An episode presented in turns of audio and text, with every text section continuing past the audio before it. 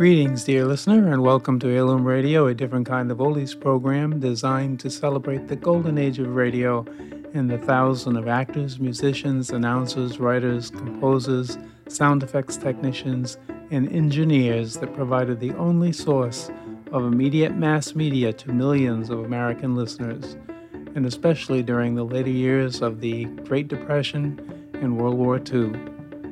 There are fewer and fewer people that remember the literally hundreds of radio shows. That generation is almost gone. But the goal of this podcast is to make sure the artistic talents of the people who informed and entertained America and the world are not forgotten. My name is John Lovering, and I am a retired science and multimedia educator with 36 years in the profession, and maintaining and growing this podcast is a big part of my retired life. I also am a volunteer audio video editor for a local public media television program on the seacoast of New Hampshire. Thank you for tuning in. The track you're going to hear is from the series known as Crime Classics. There is a playlist on this podcast entitled Crime Classics, and that is still growing as more episodes are added to the series. If you are familiar with the series, you can skip ahead, but if you are new to this series, let me give you a bit of background. Crime Classics, directed by Elliott Lewis and written by Morton Fine and David Friedkin, was a program that demonstrated absolute authenticity to the facts depicted in their stories.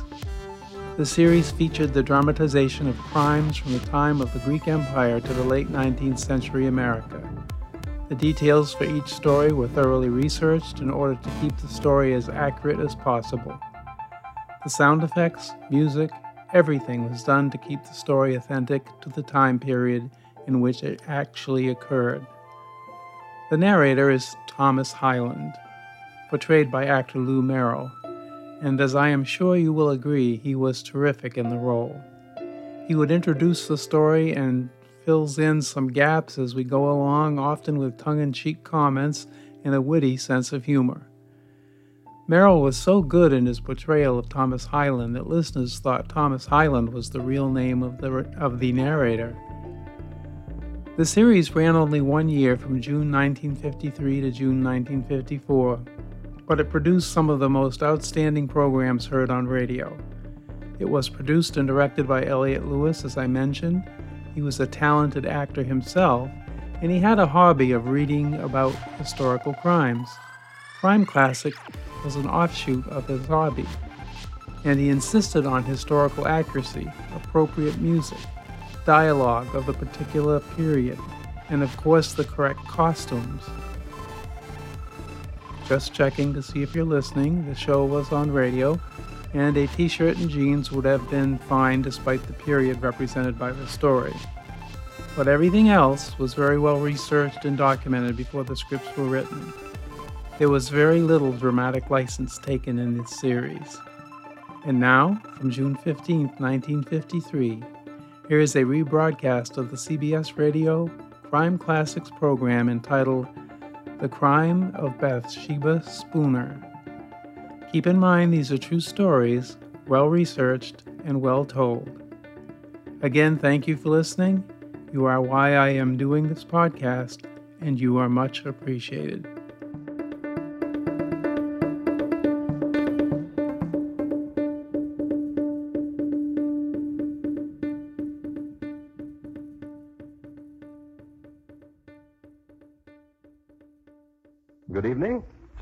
Is Crime Classics. I am Thomas Hyland. Listen.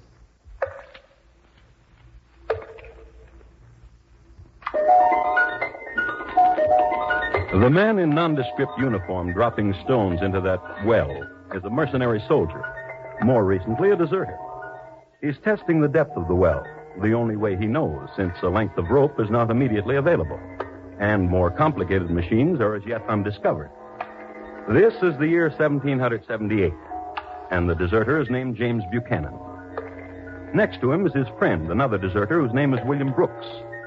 These men are in the employ of Mrs. Bathsheba Spooner of Brookfield, Massachusetts, whose well it is. Mrs. Spooner will pay these men immediately they deposit the body of her murdered husband. Right down there. And tonight, my report to you on the crime of Bathsheba Spooner, the first woman to be tried for murder in the United States.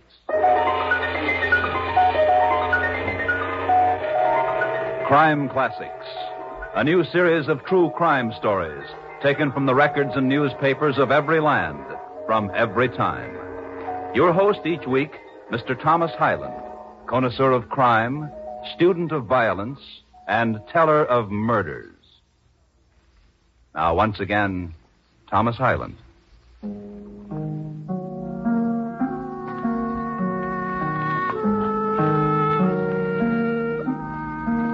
The place is Brookfield, Massachusetts, the year 1778. Scene? The home of Joshua and Bathsheba Spooner, a large and respectable dwelling, two stories in height, situated on the north side of the road from Brookfield to Worcester. In the front of it, and nearly opposite on the south side of the road, are stately elms and a well. And in the living room, there's this. What manner of woman are you, Bathsheba? There's no content in you and no happiness. And what happiness have you given me? A life that dies quickly, cooking and sewing, and from you, drunken sleep. And you've not answered me. You would like to see me dead, would you not? Listen to me, Joshua. When you returned this morning from Worcester, my heart sank in me. I'd hoped you wouldn't come back. That I would have an accident. That in some way I would be killed. Yes. That you would be free then. Yes. To walk the town. Newly widowed with a wandering eye. Yes. And you listen true. I am your husband and I'm your lover. And that's the way things are. Old man! Old man!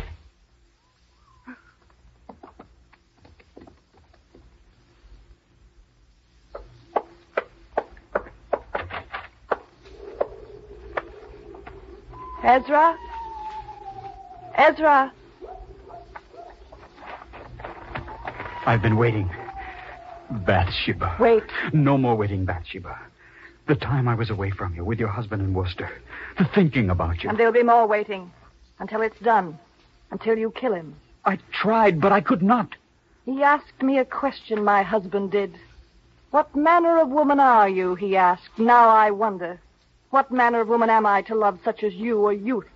A boy who pretends to manhood. You without the courage to... The poison you gave me, there was no opportunity, Bathsheba. And a boy who lies. Opportunity.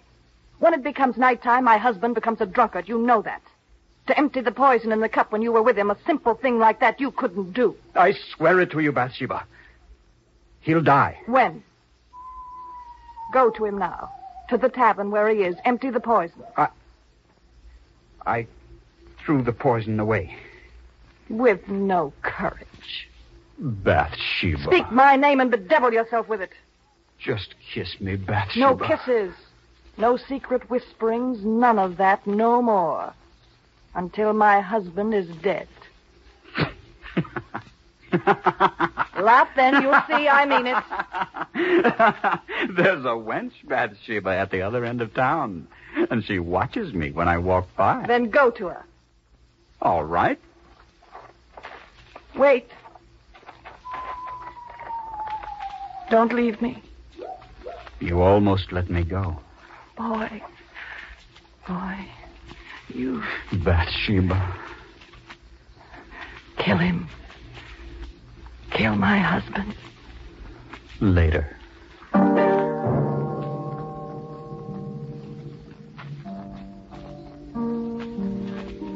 And that was Bathsheba Spooner. You've come to know her pretty well. You've seen her hating, you've seen her loving. There's more you should know.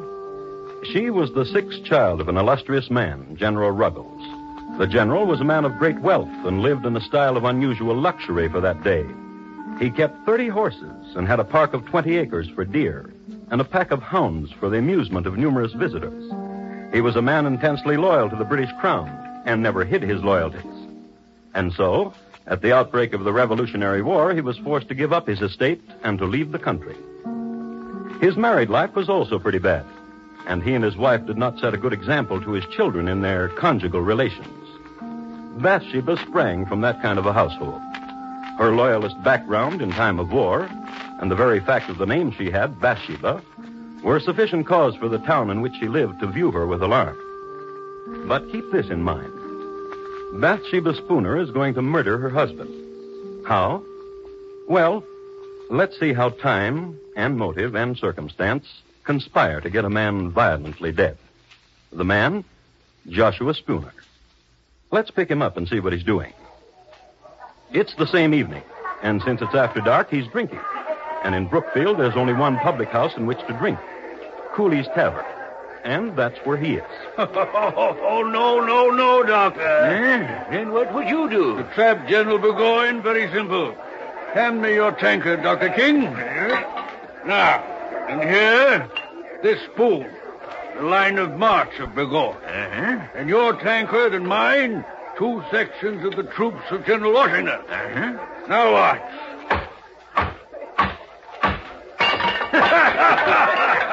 and that's how we take care of General Burgoyne. Yeah, yeah. Barkeep, more ale.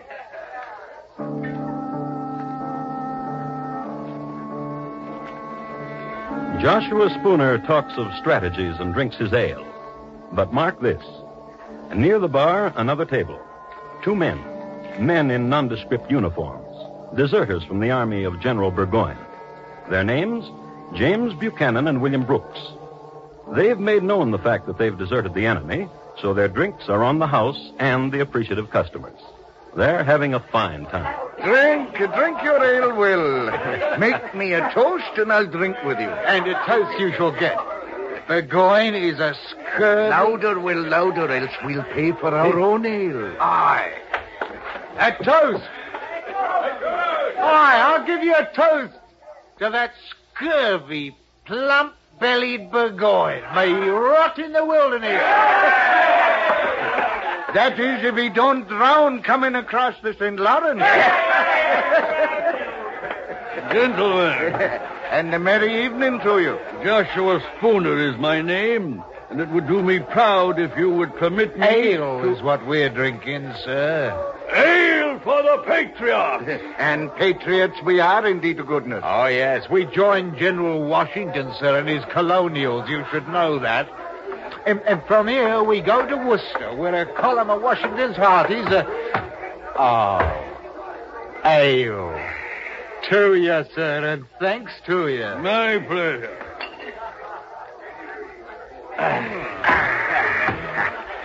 Oh, Willie Bach, your tankard is dry, and so is mine. If you will permit me, gentlemen, it would be my pleasure. My pleasure indeed.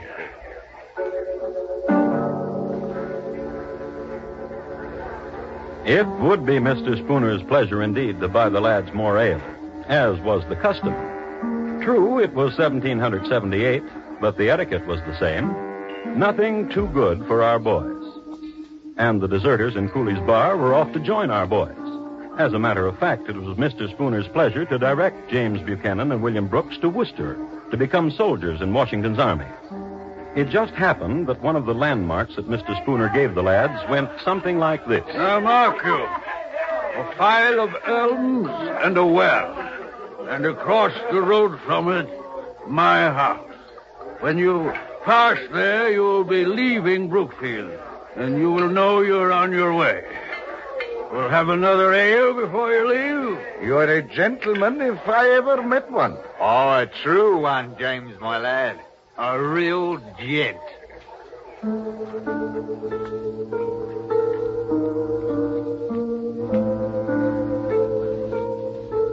So they touched tankards, the deserters and Joshua Spooner, and they made tearful farewell.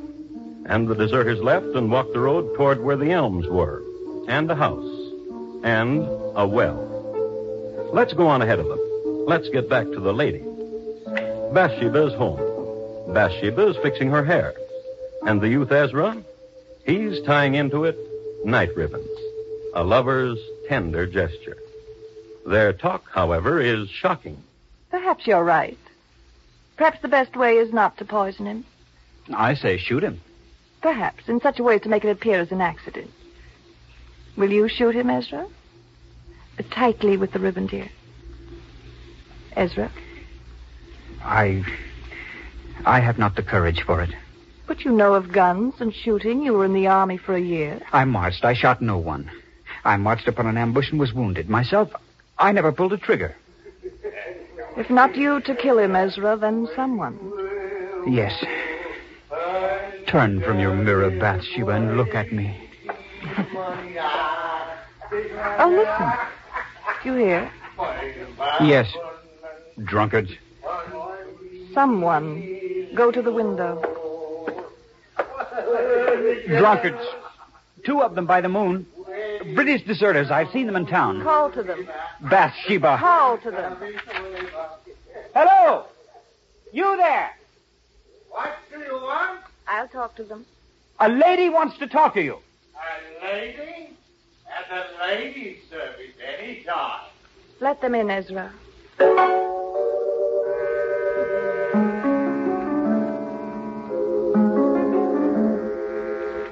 The Bathsheba Spooner who greeted the deserters must have been quite a sight. Tall, long hair, and blue ribbons. There must have been a fire in the fireplace, and in all probability she was standing in front of it. Her manner was gracious, and she was smiling. Ezra served the liquor.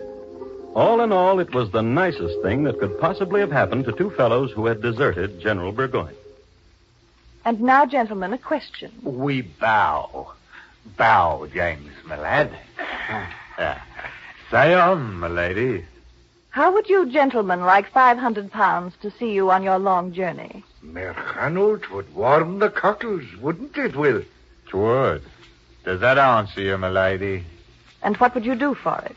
There is nothing that Will and I have not done, and for less handsome payment from less handsome women. Far less. Kill my husband. This lad, the one you call Ezra. Come here, lad. The next skinny ones don't take long for twisting. Not him. Not Ezra. Not him, Jack. then who? My husband will return from his drinking. Will you wait for him? Kill him? When he returns, meet him outside at the door and greet him. Will you? Not only for the money, dear lady, but for the pleasure of your presence to two tired soldiers. Right, James? It's the truth.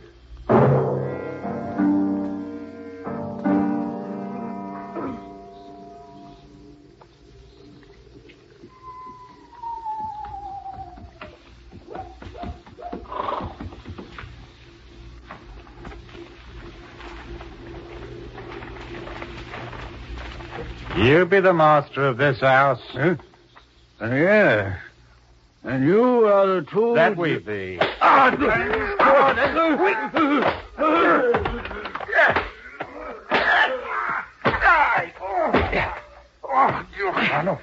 This one was a struggler, he will. Get the woman. Uh, the one she calls Ezra. Aye.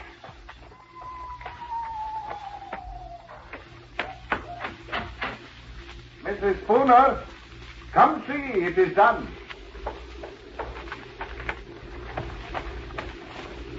And a tidy job, if I say so myself, Mrs. Spooner. And now he's dead. What will you do with him?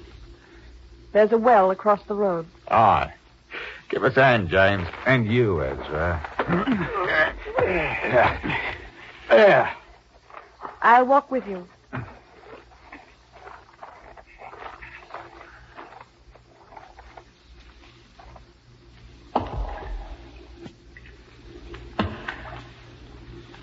Ah. It's a deep well. Poor little man.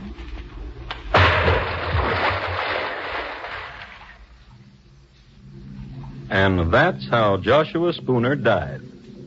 And that's how Bathsheba Spooner killed him.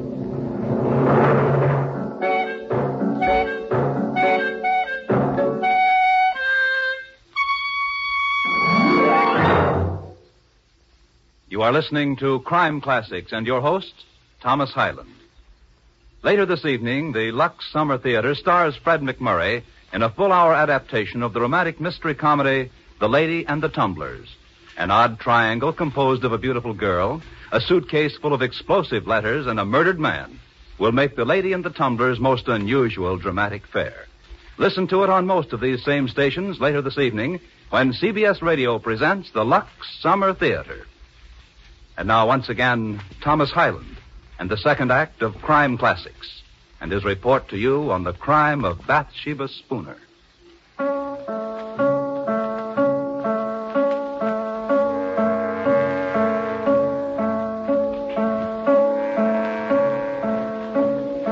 Listen to this. It's awful and dread, this tale that I tell. Joshua Spooner lies dead in a well in Brookfield town in 78 from six stout whacks across the pate. Small poem by an anonymous contributor to the Worcester Spy, the local newspaper of the day. A change of scene now. Across the road from a cold well into a warm living room. Tableau, four people. Mr. Spooner was such an elegant man. Uh, what will become of his clothes in his closet and his horse? You may have them. Come away from the window, Bathsheba. Here, to me, close. The stars are dancing. You're shivering. Are you cold? No. Will is very weary, Widow Spooner. Uh, we'll not go on to Worcester tonight. Then wait till morning. You can make a place for yourselves in the barn. But the money we'll have now, and the clothes and the horse. Yes, all of it. Ezra, Yes. in the morning you will go to Cooley's Tavern. Inquire of Joshua. Tell them he's not been home. Tell them I'm frantic for his welfare. Yes. Good night, gentlemen. A very good night.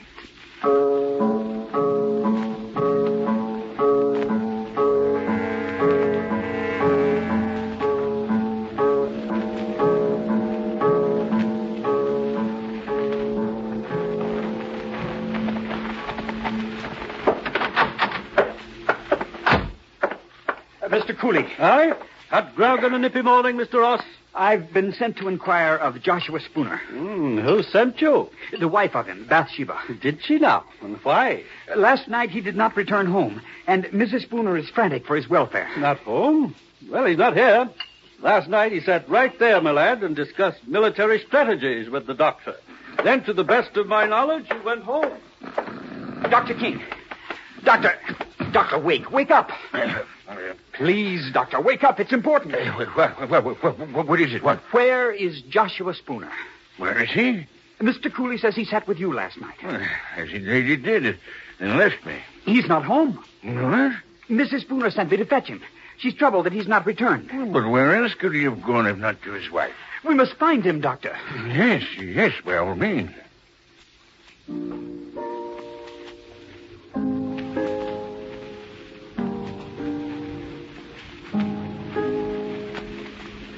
Ezra did that very well, with the precise shading of alarm in his voice, the concern.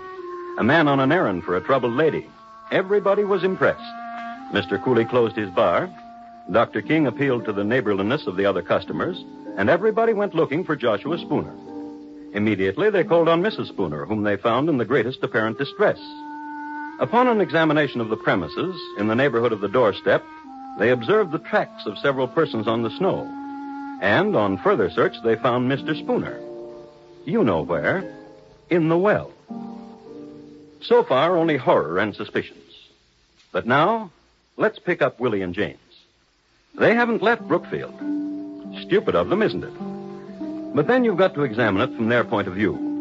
Why become soldiers in Washington's army, especially in the winter, and suffer the privations of the military, when they could be warm and rich as a civilian? So, imagine it.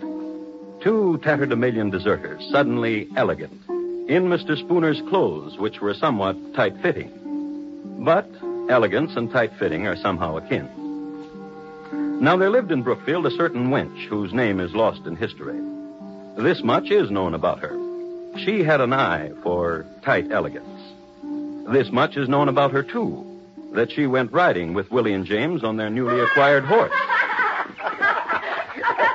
I'll help you down. Now, James? No, no. Give us a bus, dearie. Ah, that's a dearie. Well? Aye. how is it we are riding Mr. Spooner's horse? Why, dearie, we don't know a Mr. Spooner. Aren't these Mr. Spooner's silver buckles? No.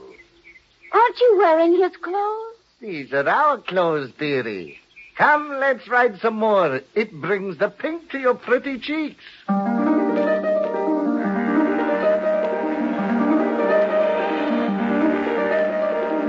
But the cat was out of the bag. The girl told her mother, and her mother her father. And it so happened that her father was at that moment on his way to look for the murderers of Joshua Spooner. So the father told some neighbors, and they located James and Willie. Brought them all together. The two deserters, Ezra and Bathsheba. And this is what happened.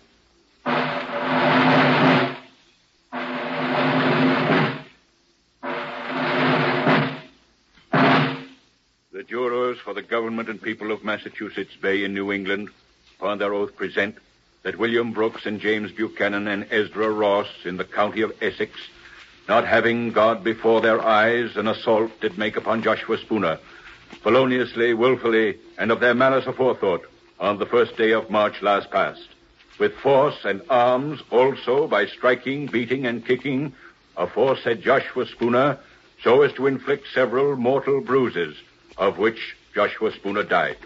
And that Bathsheba Spooner, widow and late wife of Joshua Spooner, being seduced by the instigation of the devil, did incite, move, abet, counsel, and procure the murder of aforesaid Joshua Spooner. How do you plead? Not guilty. Not guilty. Not guilty. What statement have you, Bathsheba Spooner?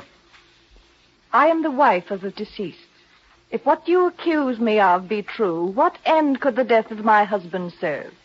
Were there any reasons, persuading, hopes, inviting, or advantages arising from the death of my husband? By depriving myself of husband, I would subject myself to the burdens of a widow.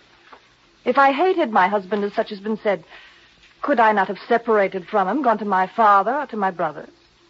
What foolishness is this to say I've loved Ezra Ross, when one of my station might have any gallant I please?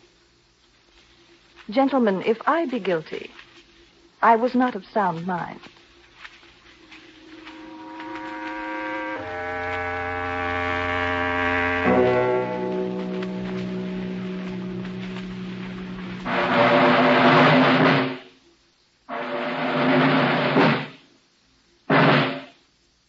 Sheriff of our county of Essex, greetings. We command you that on Thursday, the fourth day of June next, between the hours of 12 and 4 of the clock in the afternoon, you cause William Brooks, James Buchanan, Ezra Ross, and Bathsheba Spooner to be conveyed from our jail where they are now in your custody to the usual place of execution, and there to be hanged by the neck until their bodies be dead.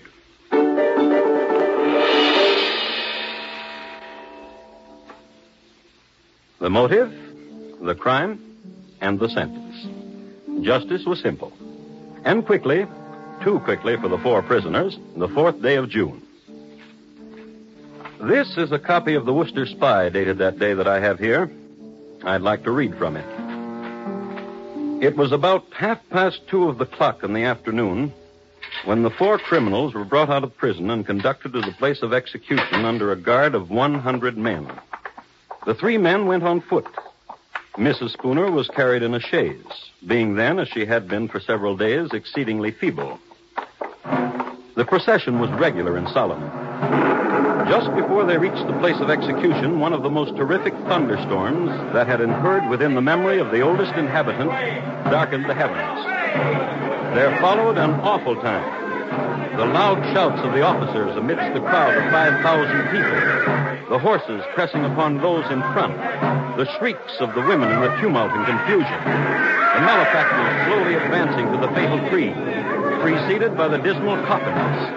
The fierce coruscations of the lightning athwart the darkened horizon, quickly followed by loud peals of thunder, conspired together and produced a dreadful scene of horror. It seemed as if the author of nature had added such terrors to the punishment of the criminals as might soften the stoutest heart of the most obdurate and abandoned. At length, the place of execution having been reached, Ross, Buchanan, and Brooks ascended the ladder to the stage. Our which art in heaven, hallowed be thy name. Ross made an audible prayer. The other two were engaged in silent devotions until they faced the noose. Mrs. Spooner, as she approached the tree, was seen to bow gracefully to many of the spectators with whom she had been acquainted. Then she crept up the ladder on her hands and knees. When the eyes of the malefactors were covered and all was ready, Mrs. Spooner took the sheriff by the hand.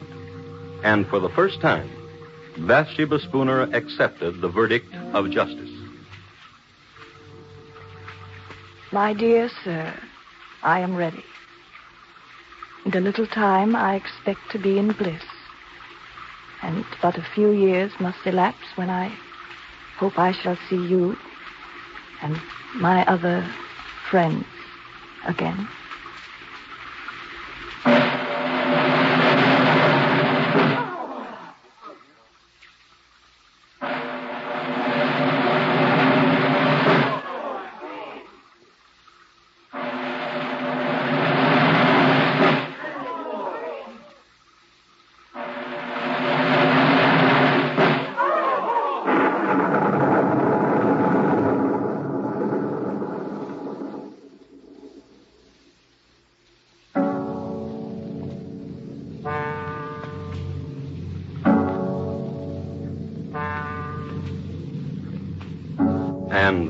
The way the newspaper recorded it. This has been my report of the crime of Bathsheba Spooner, the first woman tried and executed for murder in the United States.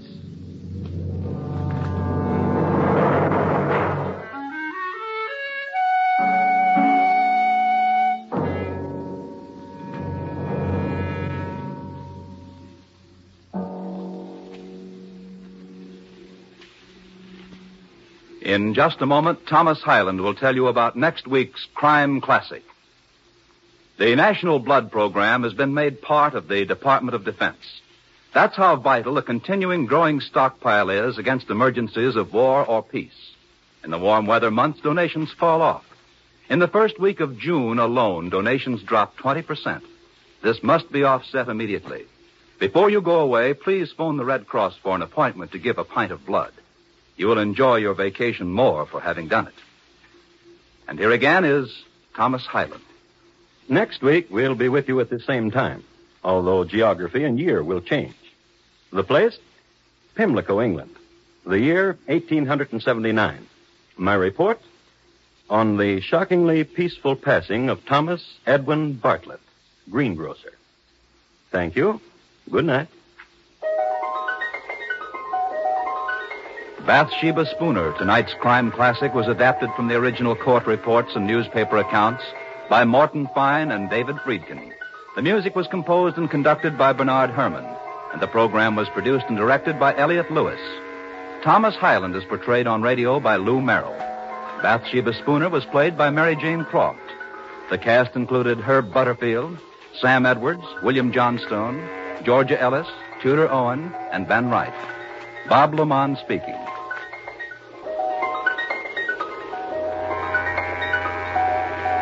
And remember, for mystery mixed with merriment, join Mr. and Mrs. North Tuesday evenings on the CBS Radio Network.